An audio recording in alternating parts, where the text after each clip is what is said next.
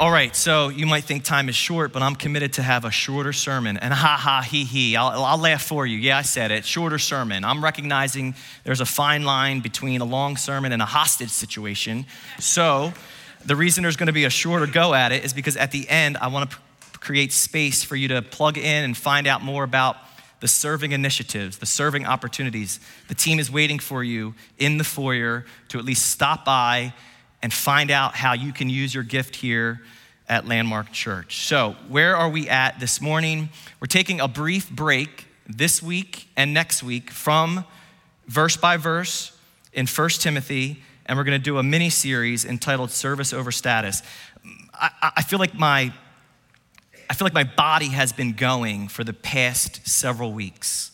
From December 24th, Christmas Eve services, immediately after that service, drove to North Carolina, spent time with my in laws and Christmas, got home, went right to South Africa. That was an exhausting trip, including the travel. As soon as I got home, I was in the pulpit last Sunday, if you recall.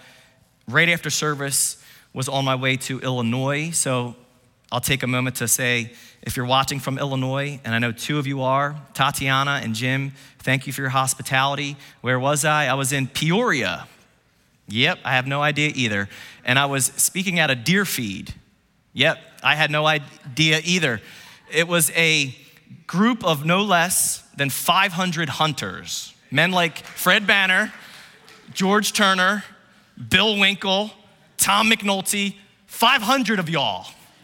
And I was like, all right, I'm out of my comfort zone here. And if this happened in New Jersey, 500 plus hunters, all 2A advocates, gathered together to eat deer the state police would be bursting down the doors to shut it down in a second. So I had the honor of sharing my story there. Got back on Tuesday night late. We had the state of the church on Wednesday, and I just felt like I got hit by a truck, right? It just felt like my body finally just shut down. Can't really escape this cough. So during this short sermon, we're not gonna have a coffee break. We might have a cough break. And my assistant in the front row here, Kelly, is gonna throw me some water, which you can do right now. just to clear my throat, and we're going to get after it. We're going to look at Romans chapter 12. If you have your Bibles, turn there now. Romans chapter 12. We're looking at the first five verses in that chapter, and we're going to pick up where we leave off this week, next week. Let me say that the church, generally speaking, can often be conducted like a sporting event where it's easy to allow those on the field to do all the work. And a lot of the times, those on the field need a rest, and those in the stands need to get to work. It also is true that if the team on the field does not meet the fans' expectations, how easily the fans turn on the team. How critical we can be when our team does not play up to our expectations. And I think the church, generally speaking, has been governed that way. Where usually the staff or those on the platform are carrying forth all the work. And a lot of the times people will come in and just sit in the stands. But I know one thing about the Word of God and what He says of the Christian. And it's that every Christian is called to the front lines and get off the sidelines. Every Christian is called to be loyal to the body and, of course, loyal to the cause of Christ. In life, when somebody is only there for the good times, but they, of course, are nowhere to be fi- found in the bad times, they're called fair weather friends. And you may have some of those. There's also fair weather fans when it comes to sports. And sadly, there's also fair weather followers of Christ only to be seen when times are good at the church. But the moment we enter a season of trouble or challenge, fair weather followers are nowhere to be found. And I believe at times God often allows things to occur in the body to purge and refine and define. And what we're after, at least in this series, is for each of us to have an appetite of service. As we made our way through chapter 2 in 1 Timothy, we came across a landmine which dealt with male authority in the church. And if you remember what I said, that anyone that seeks position or authority in the church should do so based on service, not status. And the way of the world often seeks status for what it brings them. And yet Jesus taught, flipping the way of the world on its head and saying, if you want to be great in my kingdom, then you are the servant of all. And the Gentile world lords their authority over their subjects or followers. And Jesus said, It's not so amongst you. And he laid before us as the chief example Jesus, the Son of God, God in flesh, as the chief example of one who came, ready, not to be served. He came to serve and to lay down his life as a ransom. So here's the first point. If we, plural, if we do not serve God where we are right now, we will not serve him where we're going. A lot of people are waiting to get involved, waiting to use their gift for God's glory, waiting to be spent for the things of eternity. And if you're waiting, you're never going to get around to it. If you're not serving Him right now where you are, don't fool yourself. You will not serve Him where you're going. See, the Lord tells us in Luke 16:10, he was faithful in what is least is faithful also in much. I love that because serving the Lord in the here and now, whether in small things or large things, is the prerequisite to serving the Lord in the next thing. Did you get that? How you're serving now will determine how you serve him in the next season. And I'll even say faithfulness in little things is a great thing. Note that. Faithful in the little is a great thing. So we begin in the Fort Knox of Bible doctrine, the book of Romans, Romans 12. Please know the 11 chapters that precede chapter 12 are chock full of doctrine. We don't have enough time to get into the doctrines that Paul lays out for the church from Romans chapter 1, the condition of man, all the way to Romans chapter 11 what God's plan would be for Israel. It all rolls over. You ready? All that doctrine, it rolls over to duty. In light of what you know, what are you going to do about it? Romans 12:1 I beseech you therefore, I implore you, by the mercies of God, underline that. The mercies of God are chapters 1 to 11. Based on what God has done for you, based on salvation, sanctification, justification, based on your eternal destination, based on being adopted as a child of God into the family of God, based on Him paying your sin debt in full, based on you not being able to reach the glorious standard of God, you've fallen short, based on Christ coming down from heaven and exchanging your wretchedness for His righteousness. I beseech you, therefore, brethren, I beg you, I implore you, by the mercies of God, ready? Present your bodies a living sacrifice. Did you get that? Why should I present my body a living sacrifice based on what Christ has already done? Here's your duty. 1 Corinthians chapter 6 says, Your body is the temple of the Holy Spirit. If your body's the temple of the Holy Spirit, the Holy Spirit lives inside of each of us. It then says in verse 20 of chapter 6, You were bought at a price. And if Christ bought you, then is it not his prerogative how he spends you, how he uses you? See, it says you were bought at a price, therefore glorify God in your body and spirit, which are God's. That's what it says. Your body and your spirit, presenting them on the altar as living sacrifices. Note this, mark this, write this down. You can become a living sacrifice because Christ became a dying sacrifice. Now, the challenge of maintaining and sustaining a lifestyle of obedience as a living sacrifice, when you place yourself or surrender or submit on the altar, it's, it's still alive. And because it's still alive, you, based on your will, can choose to leave the posture of submission. What? Yeah.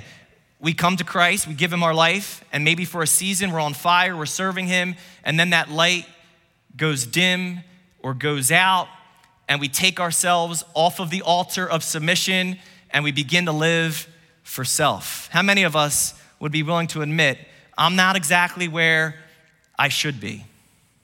Yeah, me too. See, only as a living sacrifice can you be what He wants you to be. Only as a living sacrifice can you do what He wants you to do. Now, watch this. This is what you become a living sacrifice, holy, acceptable to God, which is your reasonable service. Translation, this is your logical service. This is reasonable. This is, is not asking too much of you to give your life to Christ, who died to give you his life. This is a reasonable ask. Logical is the actual Greek word. Some translations say this is your spiritual service. That's, that's applicable. Some say this is your worship. I like that one. Let me say if service is not worship, I'm a living sacrifice and I'm doing so serving the body from a posture of worship. If service is not worship, then service will become worthless. How many people do you know? And maybe it's you. We get a serving and we get burnt out. We're not a living sacrifice, we're a burnt sacrifice. It's because we're not worshiping while we're serving. And serving can become exhausting. I can tell you the truth people are exhausting unless it's done unto the glory of God from a posture of worship. I've seen people come in on fire and they begin serving, they begin cleaning the church, they begin serving in the children's ministry, and, and over time, they turn up missing. And you go, What happened? Oh, oh, they're burnt out. Do you see what happened there? So we're not asking anyone to just serve, I'm asking you to worship. Because here's the next thing I want you to know worship will keep you serving. And sadly, serving without worship will keep you from worship. Serving can keep you from worship. Worship will keep you serving, absolutely. And sometimes serving can keep you from worship. We have to find the proper balance. When we place our life, our bodies, it says, every member of our being eyes, ears, mouth, mind, heart, feet, hands on the altar as living sacrifices, when you give your life into God's hands, you become a wonderful servant. Would you agree? Now, conversely, when you take life back into your own hands, if you're being honest, you know you become a terrible master. I mean, that's just the battle between flesh and spirit. What happens when you place your body on the altar as a living sacrifice, you're ultimately asking for the Holy Spirit to occupy your temple. And the Spirit of God within you determines, dictates your emotional man or woman. That's your soul. And a lot of the times, your soul controls your body in that order spirit, soul, body on the altar. Use me, Lord, and you become a wonderful servant in the hands of God. However, when you mix that up and you lead with your body, your fleshly man or woman, that affects your soul, your emotional, mental man or woman. And of course, that's what causes us to quench the spirit. And if you're being honest, when you took your life back into your own hands, your flesh was a terrible master. My whole testimony is built upon that entire quote. When I finally gave my life to the Lord, becoming a wonderful servant, asking Him to use me. My entire past was built upon the premise taking life into my own hands, and it became a terrible master. Oh, it's possible to be a slave to your flesh and yet come in on a Sunday morning and put a smile on your face as if everything is in its rightful place. And the Lord is not asking us to put makeup on our messes. He's asking us to come in broken and transparent and open so that as a body we can come together and with harmony and unity and diversity and interdependency move and live and have our being as one body and one spirit and one faith and one baptism and one Lord, and his name's Jesus. See, verse 1 rolls over to verse 2. These are the two verses that we probably all know by memory. And do not be conformed to this world. How do you stay on the altar as a living sacrifice? Don't conform to the world. Don't let the world fit you into its mold. Don't let, don't let the pressures of the world squeeze you into its way. So, how do I keep from being conformed to the world? Be transformed, metamorpho. Be transformed by the renewing of your mind. The word is renovation or repair of the mind. The only way to stay on that altar, the only way to stay worshipful in service and humility is to spend time in the Word of God and renew my mind, which is broken and can only be fixed by the Word. And when I renew my mind, I maintain this posture of service, and watch what happens. Your life begins to prove what is that good and acceptable and perfect will of God. What does this boil down to for all of us? We are either living sacrifices unto the Lord or we are sacrificing our lives unto the world. And only you can answer where you're at. Sacrificing your life unto the world, yet living for the way of the world. Sacrificing, perhaps, to get ahead at your family's expense. Sacrificing and living for the way of the world so as to reap status now, some of these things that we present, they're not bad, they're amoral. It's how we use them that makes them bad or evil. Even good things in life that come at the expense of the great thing of life, your faith. That good thing becomes a terrible thing, a terrible master. Let me define living sacrifice for you. It's humble service to the cause of Christ. What does that look like? Humble service to the cause of Christ. Let me define for you sacrificing our lives unto the world. Haughty status that thinks more of self. Humble service, haughty status. Which one? How many would admit, and I will go first? I've always known Romans chapter 12, verse 1 and 2 by memory. I can rattle it off since I was in grade school. But if you were to ask me, hey, what's verse 3? I wouldn't be able to tell you. And what I've learned is verse 1 and verse 2 are necessary foundations to verses 3 and on. And the reason there's a transition from living sacrifices, your body, stay on that altar, renew your mind, your life is actually proving that God's will is good, acceptable, and perfect.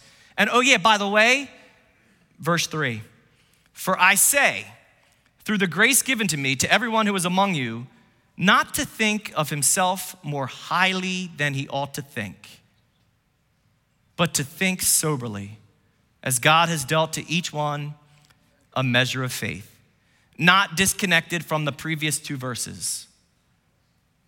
A lot of the times we can be in our rightful biblical place, right? We're at peace serving the Lord, using our gift. And the caution is hey, don't think too highly about yourself. Don't think more about yourself than you ought. But to think, ready, soberly. To think highly, the word is to think above. It's actually to think about. So there's two ways this goes. You can think more highly about yourself, and that's what we would call self inflation. I'm so important around here. The church can't function without me, right? When I come through these doors, people better greet me.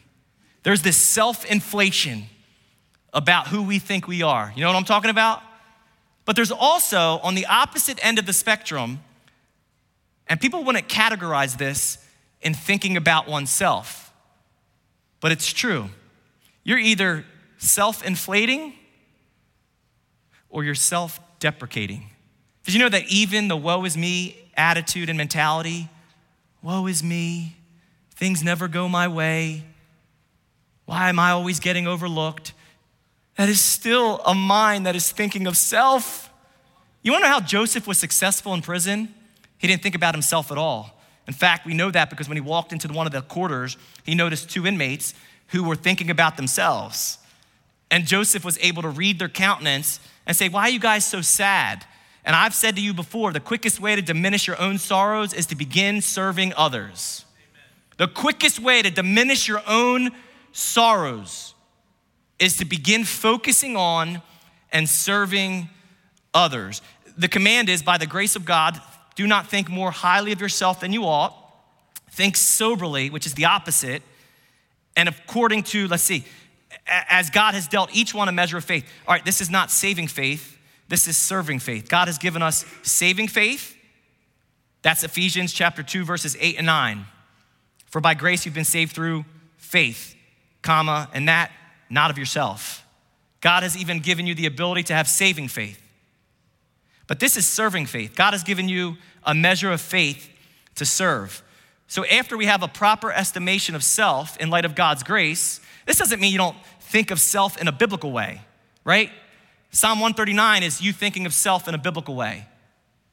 Do you know Psalm 139? I'm a marvelous work of God. But I know in and of myself, I have nothing good but I'm putting God's magnificence in alignment with my insignificance. And there's this confidence that comes, right? When I know who I am in Christ. That's thinking soberly of oneself.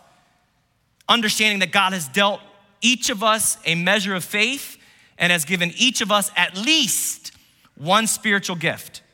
Now, let me put them side by side so you get what I'm putting down. To think highly Here's the question that is often asked How are you serving me? You can know you're thinking highly if this question indirectly is how you live. How are you serving me? Conversely, to think lowly, here's the question How may I serve you? Do you know a lot of people leave churches because the church didn't serve them? Meanwhile, the Bible, the biblical model is you should have served the church. And people that are looking for a church to serve them will always find themselves in the seats short term because something's gonna happen in that next body that's not gonna meet their expectations because it's about them. It's about what has the church done for me lately as opposed to what have I done for the church lately. See, to think rightly about ourselves is to be able to think rightly about others. That's why verse 4 and 5 are connected to verse 3, which is connected to verse 2, which is connected to verse 1. Verse 4 and 5 For as we have many members in one body, but all the members do not have the same function. So we, being many, are one body in Christ, and individually members of one body of one another. Excuse me. This is what I want you to see, okay? This is kind of how I write my notes. For we have many members in one body. So I write the word unity, one body, unity. The next verse then tells me, but all the members do not have the same function. And I realize, okay, unity in one body, different members, diversity, different members with different functions. Okay, diversity. So we, being many, are one body in Christ, ready? And individually, members of one another. That's interdependency. Each member is dependent upon the next. How many of us can relate to either the check engine light coming on, right? Pulling over, the car suddenly stopping, and you open the hood, right? That's the first go to. You open the hood, and everything looks, everything looks good. It's exactly as, what do you know? I mean, but that's the point.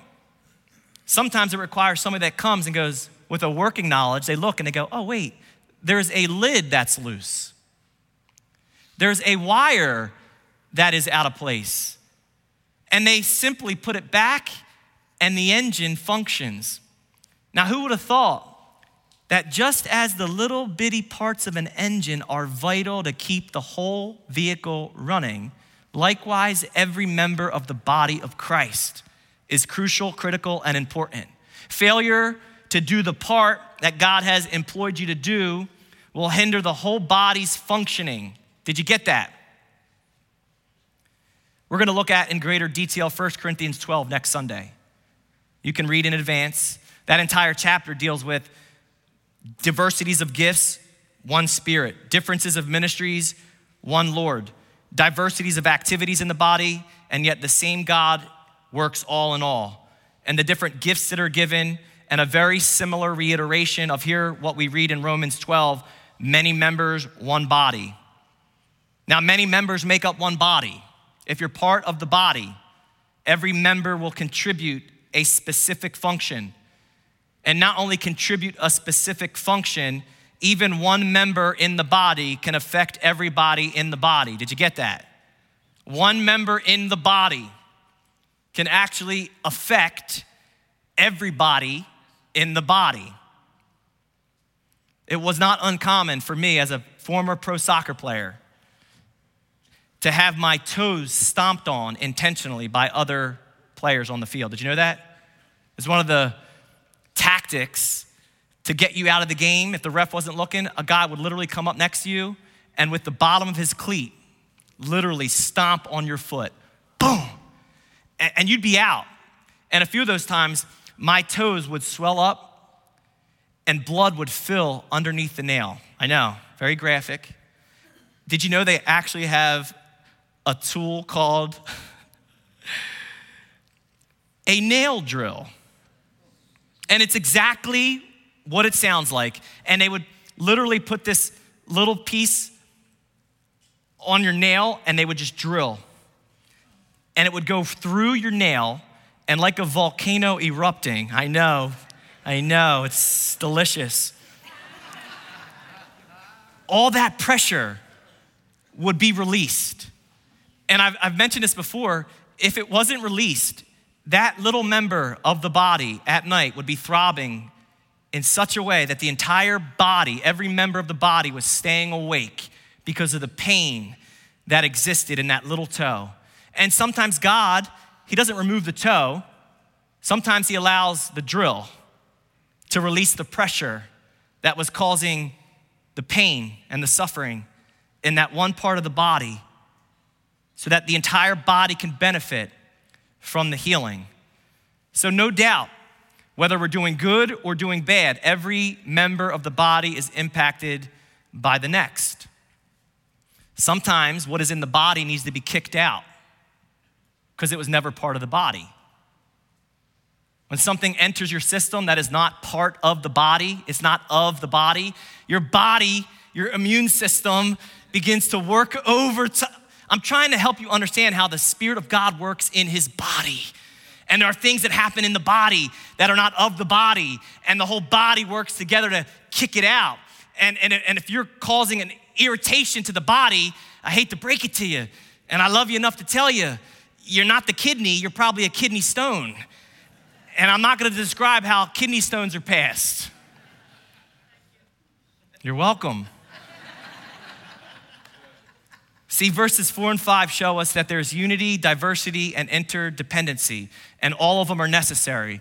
Here's your equation unity without diversity is uniformity. Imagine if we're all walking around as the same individuals, same functions. But the body is beautiful because it's diverse. So we need unity, but we also need diversity because diversity without unity is anarchy right? Everybody doing their own thing in various ways, various giftings, and yet, and yet no order. The body needs both. Unity around what? The gospel. Unity around truth. Unity around the full counsel of God's word. Unity around Genesis to Revelation. Unity around what God says, not what man says.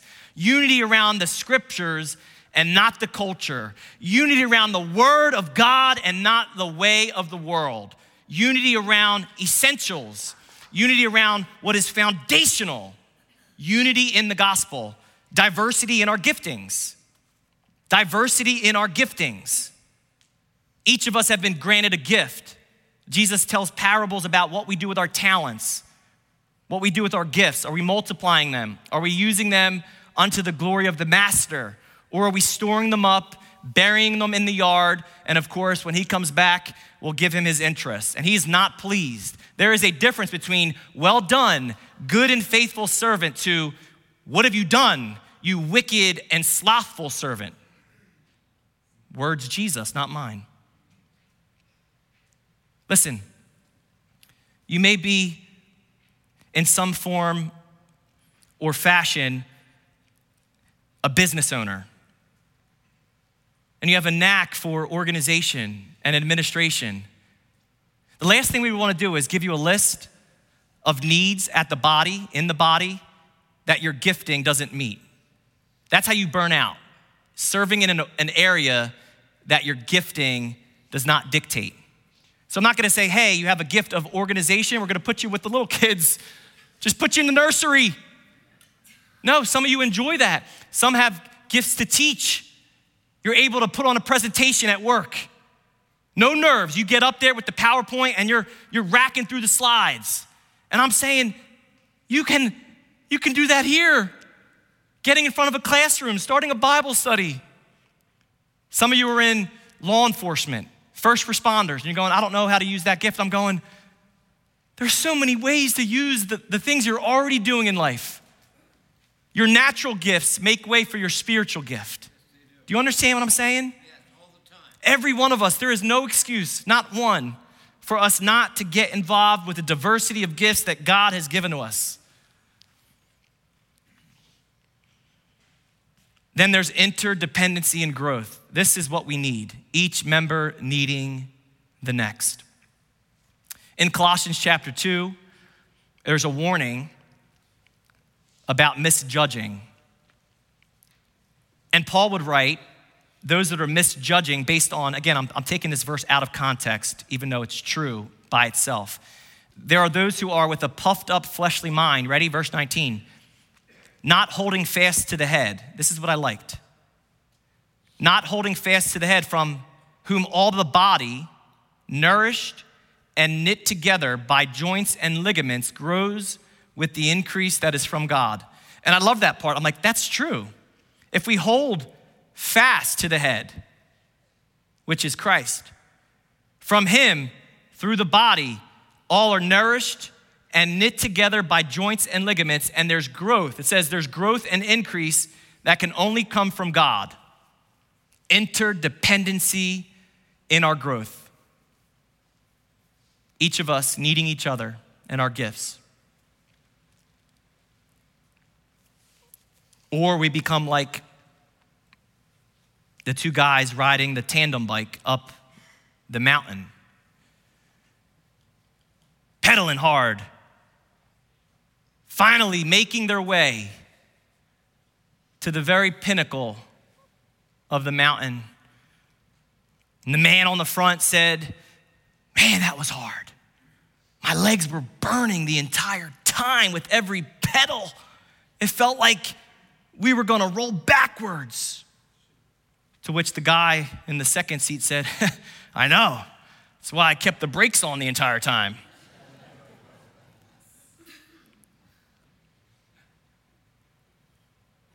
And the reality is, some of us are pedaling, some of us are holding the brakes. Some of us are pedaling, and some of us need to take a break. Some of us are taking a break, and some of us need to be pedaling. If we get all on the same page with that analogy, if we're all pedaling when we're supposed to be pedaling, if we're all breaking when we're supposed to be breaking, if we're all taking our rest and breaking when we're supposed to be taking our rest? Are you understanding the harmony and the health of the body? See, after World War II, a group of German students set out to help rebuild some of the destruction from the German bombs. They worked on an English cathedral, which was pronounced by a large statue of Jesus there was an inscription underneath this statue that said, Come unto me. As they worked with the statue, trying to put it back, they had difficulty restoring the hands, which were completely broken off and missing. Over time, they realized they were not going to be able to bring it back to its original state. So instead of fixing the hands, they decided to change the inscription to this Christ has no hands but ours. And I love that because it's biblical. To put it all together, Christ has no body but ours. That's why he uses the analogy that he's the head. And I know where the head is today. Sits at the right hand of the Father. And he left his body here on earth, made up of many members. And the work that He does on earth is through us. So I'm asking, as one of the leaders whose desire is to serve you week after week with my gift, is that you would prayerfully consider the gift God gave you and how you're using it in the body. Sometimes serving is scary. Committing long term, I don't know if I have the time. I guarantee you, the team that you trust that works day by day in the ministry will find a way to put you on a rhythm of serving that's not going to burn you out or tax the priority of your family. You could serve once a month. And if we all made that commitment, once every few months, if each of the ministries had a long list and the groups were being led by those that have the gifting to do so, and our outside opportunities and events, people are chomping at the bit to get involved. I'm telling you, I'm telling you what I could see the Lord doing in this ministry. Almost prophetically, I could see it. Now, the challenge has been presented to each of us. So I think I stayed true to my original intention with a shorter sermon. Thanks to the flexibility of our worship team, allowing me to cut off the final song. Because I think we can worship our way out of here by either singing, right? Or we can worship our way out of here by finding out how I can use my gift. If you don't know your, your gift, we have ways of helping you discover your spiritual gift in the ministry. We also understand there are people in here, you're at different seasons, right?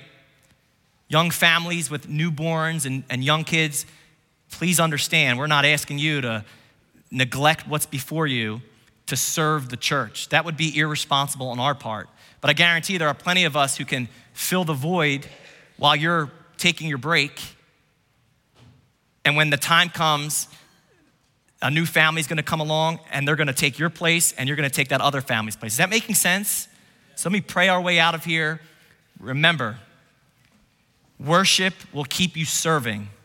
Worshiping God will keep you serving. Serving without worship will burn you out. God gave you a gift, He wants you to use it for His glory. That's the harmony of the body. As we close out with prayer, people are going that way to stop at the table. Some of you need to come this way and meet our prayer ministers.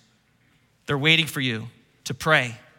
That's also part of worship. Amen? Father, Thank you for speaking this morning. Thank you for using us, though we deserve it not. Thank you for your grace abounding. Now inspire us, Holy Spirit, to search our hearts and to use our gift for your glory. Would we not be temporal minded people, but eternal minded people? Thank you for blessing this body. In the name of Jesus, I pray. Amen. You are dismissed. Thank you very much.